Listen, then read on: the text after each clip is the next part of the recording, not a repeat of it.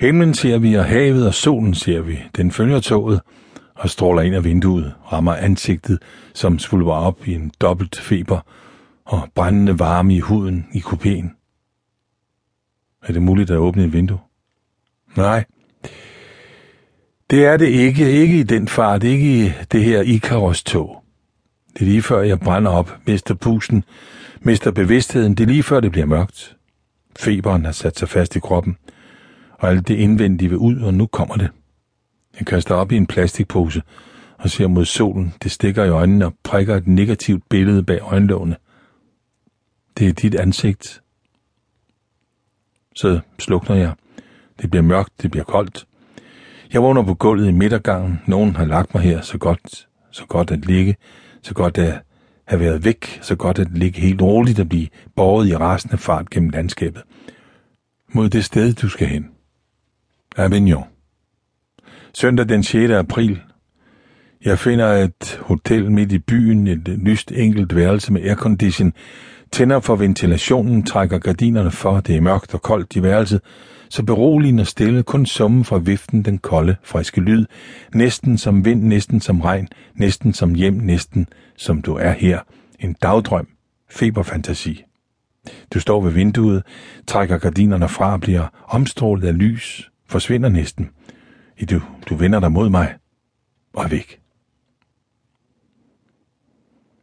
Det vi elsker er en drøm, som flyver, skriver Patrange. I Cantonieres første sonet og verselinjen er en sandhed på samme måde som sætningen. Et ords betydning er dets anvendelse i sproget.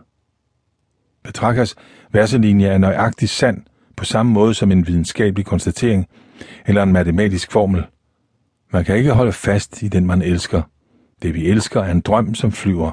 Det er en poetisk sandhed, og vi kan efterprøve den med alt det, vi har af erfaring. Kærligheden vil ikke vare ved. Den kan ulykkeligvis ikke vare ved. Den vil heldigvis ikke vare ved. På bunden af enhver sorg findes der en glæde. På bunden af enhver glæde findes der en sorg.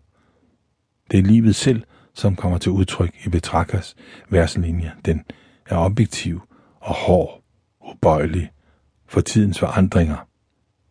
Et stykke natur, lagt i mennesket som en sætning. Det er mandag morgen, og jeg har sovet i 11 timer. Der findes ikke noget bedre for den, som er alene, end at sove. Du er aldrig alene, når du sover. Søvnen er en gave, som kærlighed, som glemsel. Den sovende elsker, og nogle gange i den dybe søvn har han mistet kærligheden og sig selv.